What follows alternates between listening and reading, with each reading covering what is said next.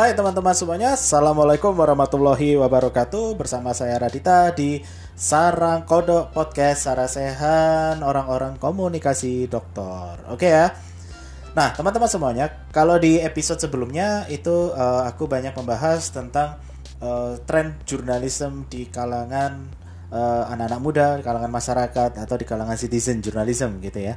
Nah, untuk yang episode kali ini aku masih membahas tentang keberlanjutan dari pembahasan dari episode sebelumnya.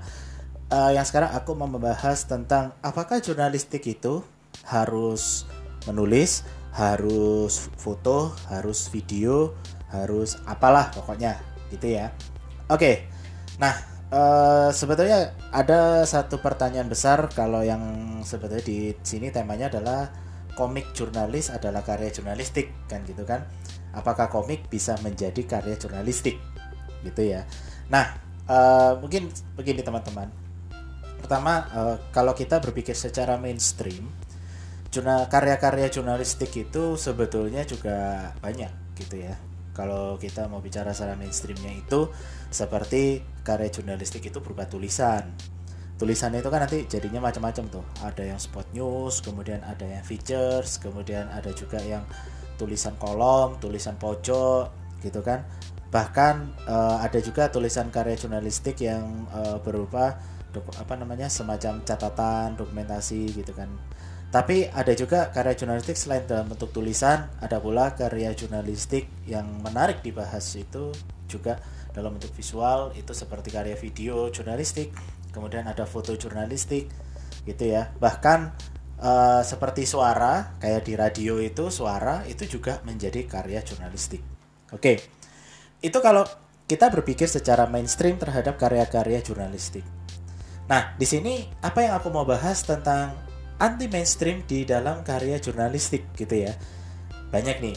Nah teman-teman sekarang mau yang mana? Mau yang bicaranya uh, visualnya dulu atau mau bicara tulisannya dulu atau mau bicara audionya dulu? Gitu ya ayo pilih salah satu. Susah ya kalau nanggepinnya. Oke. Pertama begini. Uh, aku mau bahas dulu dari karya jurnalistik yang kalau menurut orang-orang katanya itu paling boring itu dalam bentuk tulisan gitu ya. Nah aku mau bahas dulu tentang anti mainstream jurnalistik dalam bentuk karya tulisan itu.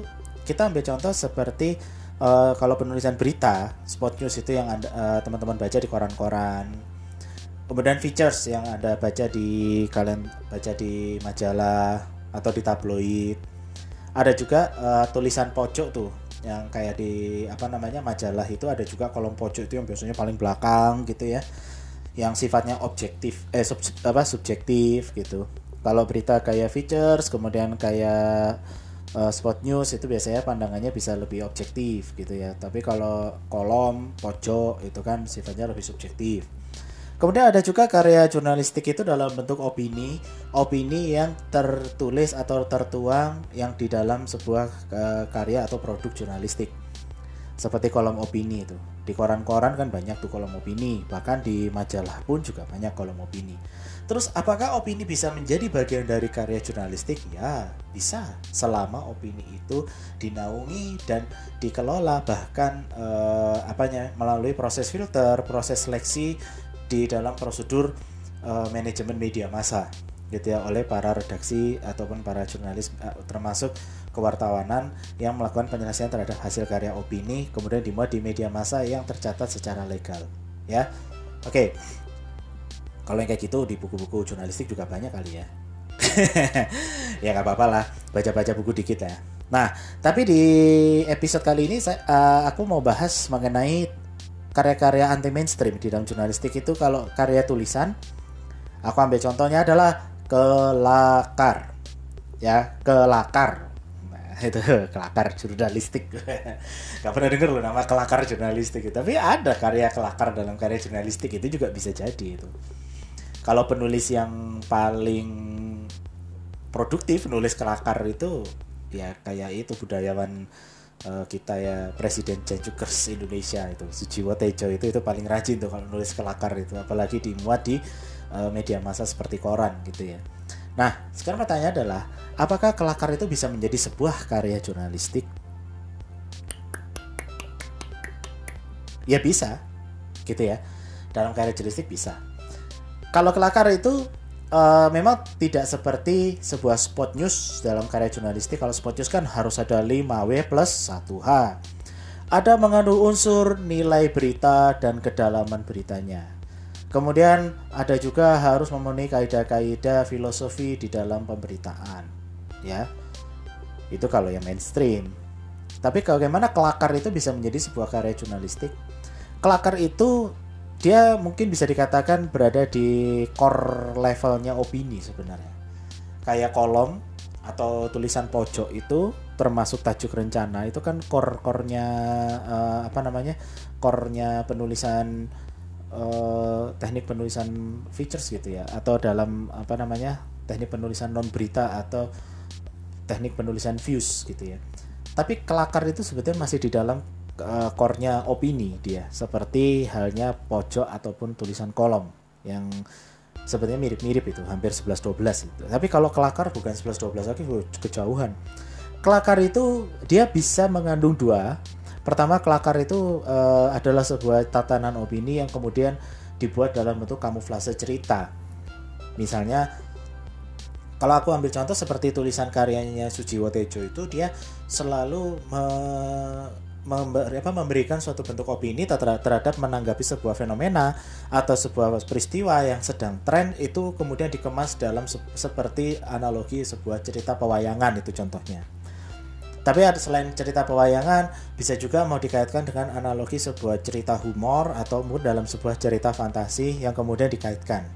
Bahkan ada juga model-model kelakar itu yang model menceritakan sebuah tren peristiwa yang sedang berkembang saat ini atau sebuah tren yang sedang populer kemudian dikemas dalam sebuah cerita yang uh, di cover seperti dalam sebuah cerita karya sastra itu contohnya. Pada prinsipnya kelakar sendiri itu sebetulnya adalah sebuah karya sastra. Jadi kalau kalau itu di dalam sebuah bidang jurnalistik ya masuk ke dalam jurnalistik sastra, iya kan?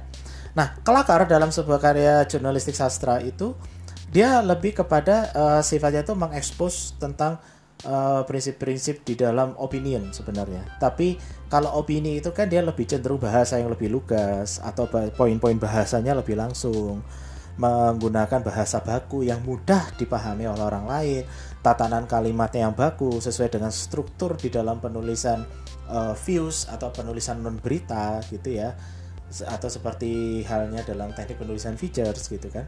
Tetapi kalau model kelakar itu selalu dia selalu dikemas dalam sebuah cerita-cerita apakah dalam cerita klasik, sebuah cerita karya sastra ataupun dalam sebuah cerita pewayangan itu contohnya.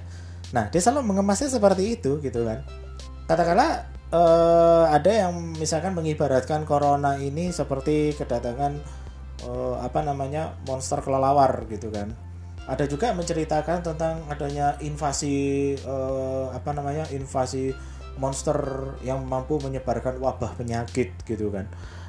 Nah, padahal yang dimaksud dengan monster itu kalau dalam sebuah kiasan konotasi ya mungkin dimaknainya seperti virus corona gitu ya. Mungkin ada juga yang mencoba mengkamuflasekan dalam sebuah cerita zombie gitu ya zombie itu kayak cerita mayat hidup gitu kan nah dalam sebuah cerita zombie-zombie itu mungkin bisa diibaratkan seperti virus corona yang bisa menyebarkan wabah ke mana-mana kan gitu kan ataupun misalkan mau dalam bentuk sebuah cerita yang lain gitu nah kebetulan ya dalam suatu uh, kursus gitu ya. Uh, bukan kursus ya lebih ke workshop uh, penulisan waktu itu. Kebetulan ya aku ikutan di waktu itu. Uh, pembicaranya narasumbernya itu si Sujiwo Tejo. Waktu itu aku bertanya bagaimana sih Mbah kalau mau nulis tentang kelakar itu seperti apa? Gitu ya. Dia bilang kelakar itu adalah cara-cara kita bercerita dengan cara yang lucu mencari ada sisi-sisi di mana dalam keseharian kita itu ada suatu sisi yang lucu gitu.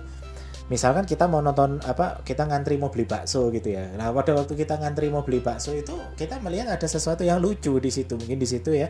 Dan itu kita ceritakan dan seperti sebuah cerita yang kita besar-besarkan yang poin intinya adalah bahwa kita ini lagi kesel gara-gara kita harus ngantri panjang mau beli bakso ibaratnya gitu ya Bagaimana kalau misalkan kita ngantri di Odading Mang Oleng?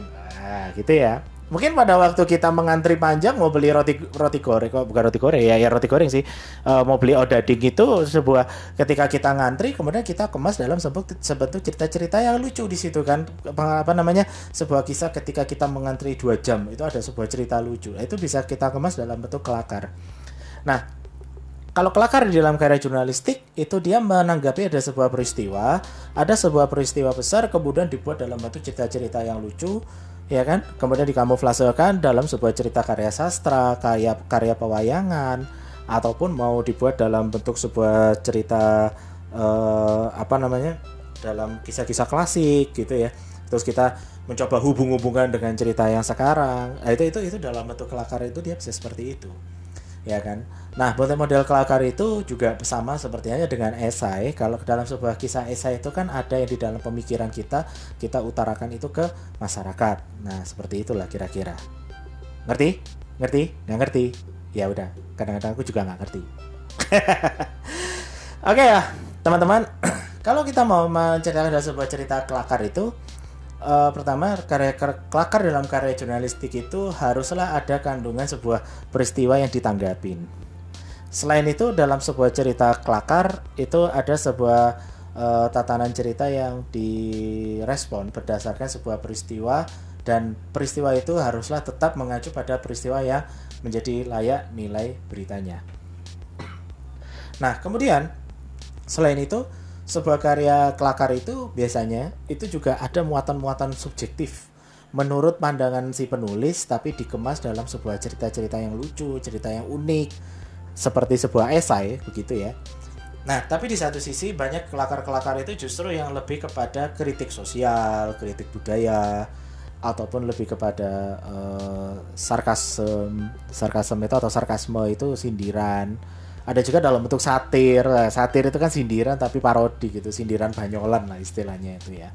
Nah itu itu itu kalau misalnya kita buat dalam bentuk satir gitu misalkan. Nah lalu bagaimana kalau kita membuat eh, sebuah karya kelakar dalam bentuk satir atau dalam bentuk eh, sarkas itu ya. Mungkin aku mau ngomong dulu di ketika kita membuat karya eh, sastra karya sorry, bukan karya sastra karya kelakar dengan tipikal karya jurnalistik sastra dengan model satir. Pertama si penulis harus punya rasa humor yang bagus bukannya tinggi loh ya. Harus punya rasa humor yang bagus sekali-sekali belajarlah jadi stand up comedy kali ya supaya kamu bisa berpikir yang lucu gitu ya. Kalau aku nggak bakat gitu udah jayus duluan. Gitu tahu nggak jayus? Eh, jayus tambunan. Itu jayus ya. oke. Nah, eh, kemudian ada juga eh, apa namanya sebuah cerita satir itu supaya bisa membentuk suatu cerita yang parodi, mengandung nilai komedi dan ada lucu-lucuan di situ, gitu ya. Nah, cerita itu eh, pertama kita harus punya rasa humor yang bagus. Yang kedua adalah pertama kita tetap eh, mencoba untuk memberikan hiburan dan bacaan yang ringan sebetulnya ke pembaca kita. Terkadang ada penulis penulis gaya satir ataupun penulis kelakar itu yang terlalu filosofis itu kadang-kadang itu bahasanya. Pembaca jadi nggak ngerti gitu ya. Tapi kalau coba itu di- disajikan dengan bahasa yang ringan dan seperti mudah diterima oleh masyarakat setidaknya mas eh, tulisan-tulisan kelakar itu tidaklah bentuk tulisan yang terlalu mengajak orang untuk berpikir serius dalam sebuah kelakar itu orang itu berupaya untuk diajak berpikir secara humor, berpikir secara santai, berpikir secara ya bisa sambil ngopi enak lah, sambil ngerokok lah gitu ya. Itu maksudnya. Dan itu masuk bisa masuk dalam karya jurnalistik kalau di dalam tulisan kelakar itu dalam sebuah subjek tulisan itu pertama eh, sumber yang menulis haruslah dilihat ke kompetensi dan kredibilitas sumbernya. Kalau di penelitian itu udah kayak triangulasi gitu ya. Ada pengujian sumber, kredibilitas, eh, kualitas kan gitu kan. Nah, itu harus diuji. Pertama dia harus punya kredibilitas, kredibel dan eh, setidaknya tidak tidak eh, terkenal dengan tulisan-tulisan yang terlalu menyindir, apalagi menyin- menyinggung masalah ras, masalah etnis, agama, ya tidak tidak menyinggung di situ. Seorang penulis kelakar, walaupun dia mencoba menulis dengan eh, gaya sarkasme ataupun dia menulis dengan gaya satir, tetap seorang penulis kelakar itu walaupun rasa humor yang tinggi ataupun punya jiwa kritikal yang tinggi tetap etikanya harus dipakai ya etika. Itu tetap etika berbicara etika komunikasi nggak boleh pakai bahasa yang kotor nggak boleh pakai bahasa yang jorok gitu ya. Walaupun kadang-kadang asik juga sih kalau bahasanya jorok tapi isinya esek-esek. Itu kadang-kadang asik gitu ya. kalau laki-laki normal ya, ya jangan apa namanya jangan bilang oh nggak suka. Kalau itu berarti nggak normal. Kalau yang normal pasti suka lah yang kayak model gitu ya. Ya oke. Okay. tuh melebar ke mana-mana nih. Nah jadi seperti itu ya Kemudian teman-teman, ya um, etikanya harus dipakai. Yang kedua, setidaknya kita memilih bahasanya pun juga jangan menggunakan istilah yang aneh-aneh, gitu ya.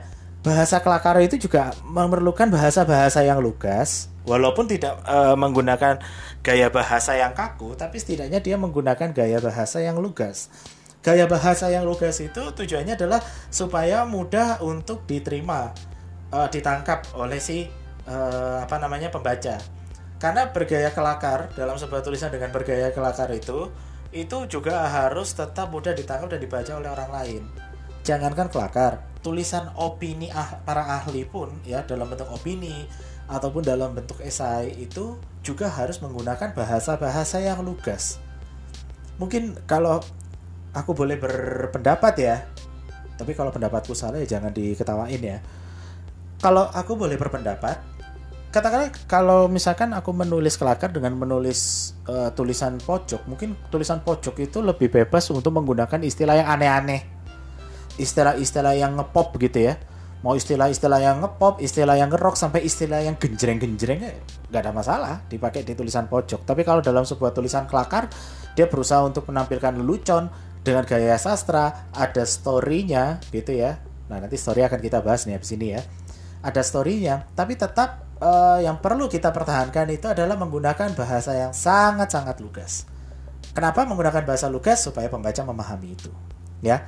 Nah, baru setelah itu kita membahas dengan gaya story, gaya bercerita gitu ya. Nah, gaya bercerita, orang-orang itu pada prinsipnya pada dasar itu suka bercerita. Suka diceritakan dan suka bercerita. Ingat-ingat kalau kamu lagi ngegosip, kamu lagi ngegibahin teman kamu, gitu kan? Atau kamu kalau yang lagi kerja ngegibahin bos kamu atau kamu yang seorang murid ngegibahin guru kamu atau kamu mahasiswa yang ngegibahin dosen kamu gitu kan ya? Oh, misalkan dosen kamu ini oh orangnya putih ganteng. Enggak enggak. Nah jadi seperti itu ya. Lupa tadi. Nah jadi kalau kita mau menuliskan dalam bentuk kelakar ada sebuah tulisan kelakar itu harus lugas dan harus memenuhi kaidah etika gitu ya, tidak menyinggung masalah etnis dan sebagainya. Tapi dalam sebuah cerita pun juga harus memberikan suatu cerita-cerita yang humor.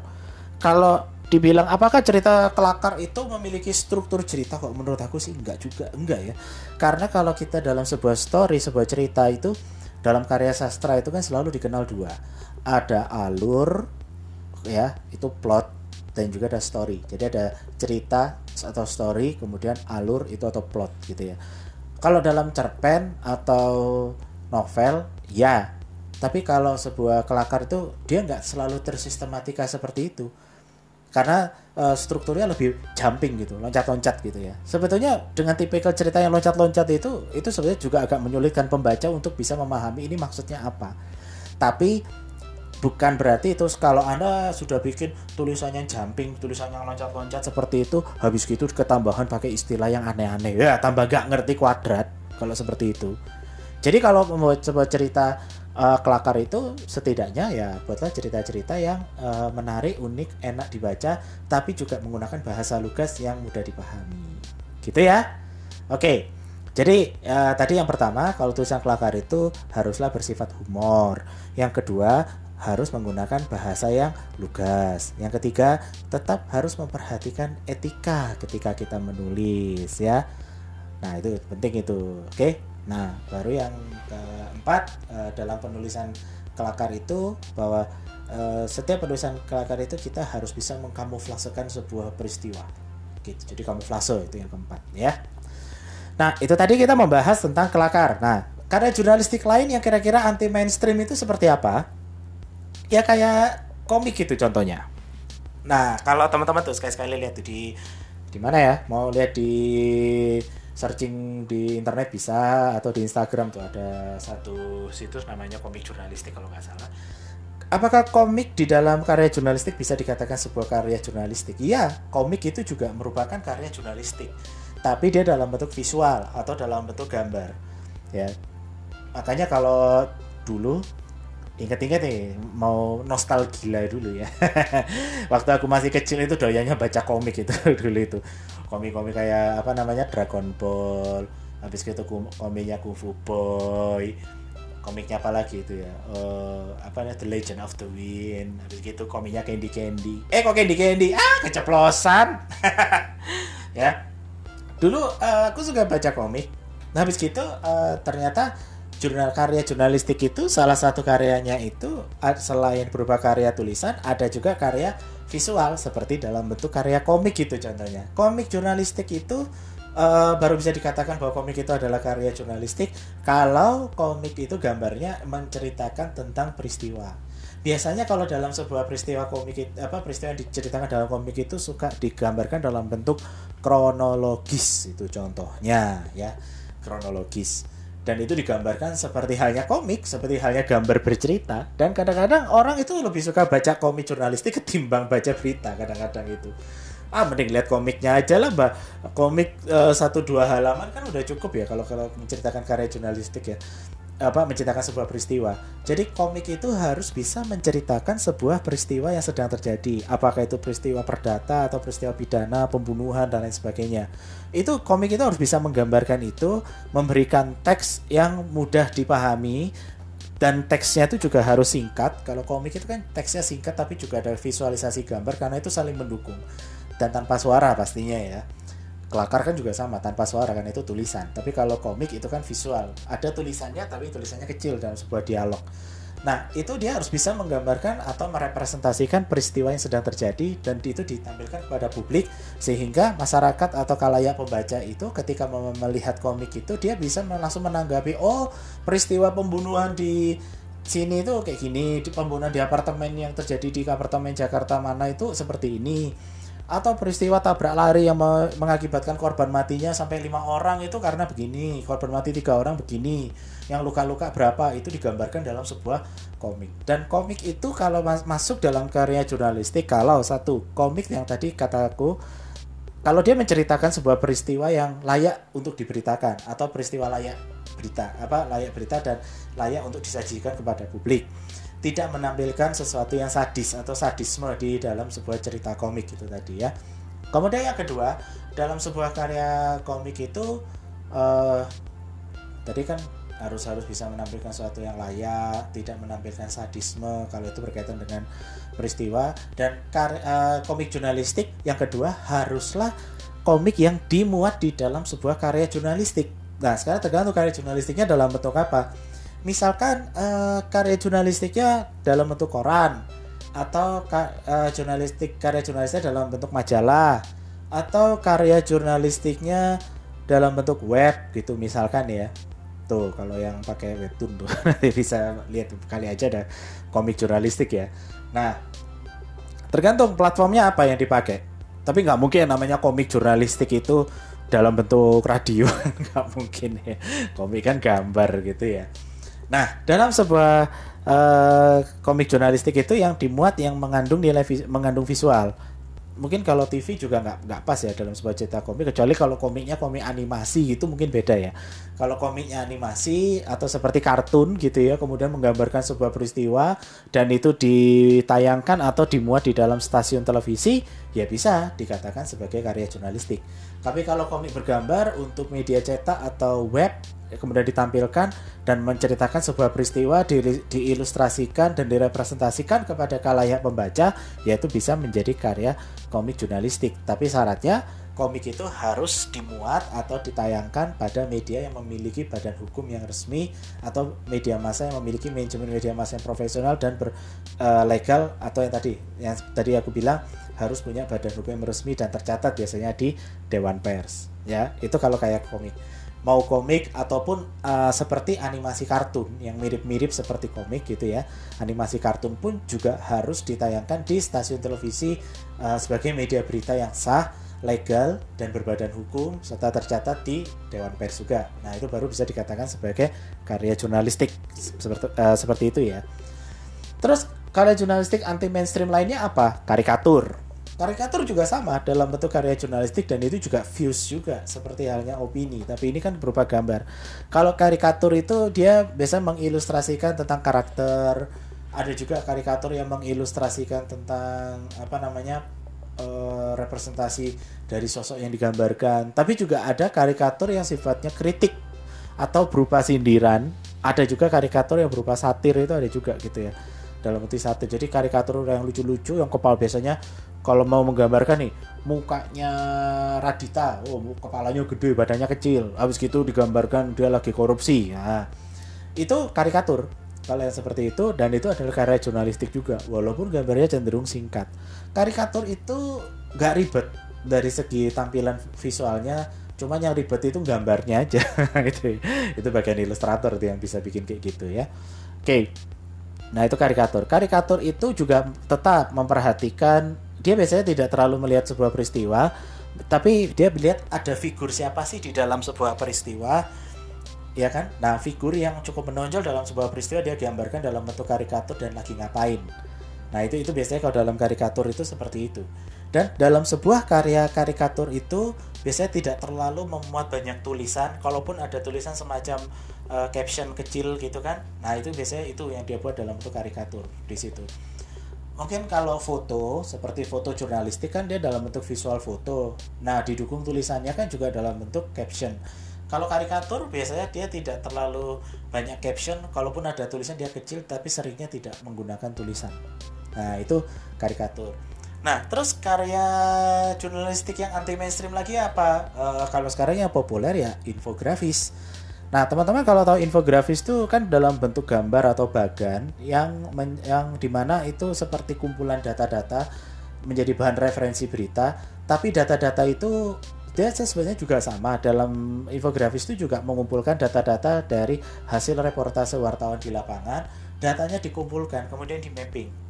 Kalau dalam karya jurnalistik tulisan itu data-data itu dirangkum dalam sebuah tulisan atau dirangkum dalam sebuah teks gitu ya ataupun ada juga yang dirangkum dalam sebuah caption. Tapi kalau di infografis data-data tadi diformulasikan atau diskemakan dalam bentuk gambar bagan biasanya. Bahkan gambar ilustrasi yang ditampilkan kepada publik sehingga masyarakat atau kalayak pembaca itu bisa langsung menangkap oh peristiwanya seperti ini seperti ini seperti ini. Poinnya itu A B C D E dan seterusnya. Nah itu itu tadi kalau kita masuk dalam karya infografis tadi ya. Nah banyak ya ternyata karya jurnalistik yang anti mainstream Jadi kalau misalkan kalau kita searching di Google atau di mesin pencari mana pun bahkan sampai mau pencari mesin pencarinya uh, Yahoo atau apa itu kalau kita tulis kata jurnalistik kan selalu identiknya adalah tulis menulis. Yang kedua adalah foto gitu. Atau yang ketiga adalah uh, dalam bentuk video jurnalistik. Padahal karya jurnalistik yang berbeda itu ya seperti komik jurnalistik, karikatur jurnalistik gitu kan. Ada juga dalam bentuk uh, apa namanya uh, seperti ini apa uh, infografis. Itu juga karya jurnalistik ya teman-teman semuanya ya. Nah kalau podcast seperti ini bisa nggak menjadi sebuah karya jurnalistik mungkin kita mau bikin podcast selama masih kita berada di bawah naungannya uh, satu media resmi ya yang memiliki manajemen media massa yang profesional. Terus di dalam podcast ini kita uh, membangun sebuah dialog baik itu dalam bentuk dialog ataupun monolog. Kemudian kita menceritakan sebuah peristiwa yang sedang terjadi dengan style atau gaya podcast. Kalau itu masih dimiliki oleh atau dinaungi oleh sebuah perusahaan yang masih memiliki berbadan hukum yang jelas, maka bisa dikatakan sebagai karya jurnalistik.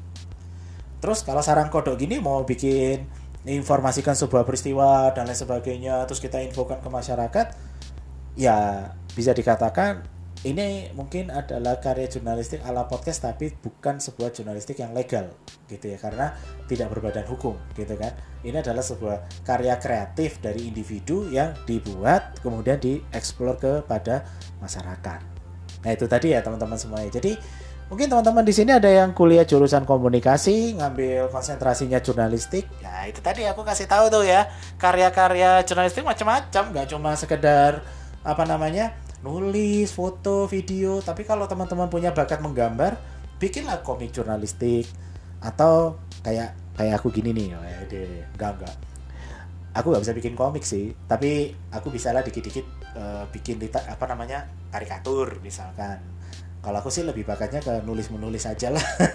Tapi juga kadang-kadang bikin karikatur yang itu nanti bisa menjadi karya jurnalistik. Kalau karikatur itu aku sesuaikan dengan figur uh, figur atau tren figur dalam sebuah peristiwa dan fenomena. Oke ya teman-teman semua uh, itu tadi uh, hasil apa namanya review aku tentang karya jurnalistik ya. Jadi karya jurnalistik itu uh, jangan terlalu berpikir mainstream. Hanya tulis menulis foto atau video, tapi juga bisa karya jurnalistik itu dalam bentuk karikatur, dalam bentuk komik atau dalam bentuk uh, ilustrasi animasi gitu ya. Dan jurnalistik itu juga bisa menjadi sebuah art ya, sebuah seni gitu ya. Jadi jangan terlalu kaku ya berpikir jurnalistik ya, terutama anak-anak yang kuliah di jurusan komunikasi apalagi konsentrasinya jurnalistik ataupun anak-anak kuliah jurusan bahasa yang uh, juga uh, menjadi ikut andil di dalam sebuah karya jurnalistik ya. Oke, mungkin itu saja ya teman-teman semua untuk episode kali ini. Nanti minggu depan mungkin kita akan masuk kepada episode yang tentunya dengan tema yang berbeda. Oke. Oke, itu saja dari aku ya. Eh, teman-teman semuanya tetap sehat dan juga apa namanya tetap semangat dan tetap kreatif semuanya oke dan jangan lupa selalu mendengarkan podcast sarang kodok oke ya Oke, sekian teman-teman semua. Assalamualaikum warahmatullahi wabarakatuh bersama saya Radita dan ciao, salam untuk semuanya.